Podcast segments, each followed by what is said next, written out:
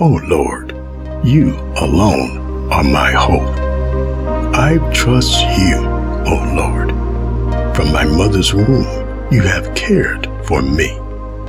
My God, rescue me from the power of the wicked, from the clutches of cruel oppressors.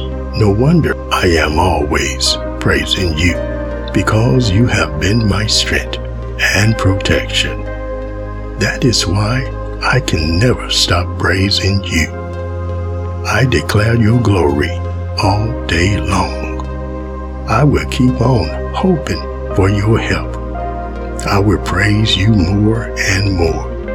I will tell everyone about your righteousness. All day long, I will proclaim your saving power. Though I am not skilled with words, I will praise your mighty deeds, O sovereign Lord. I will tell everyone that you alone are just. Let me proclaim your power to this new generation, your mighty miracles to all who come after me. This I declare about the Lord. He alone is my refuge, my place of safety. He is my God, and I trust Him. Get ready. Amen.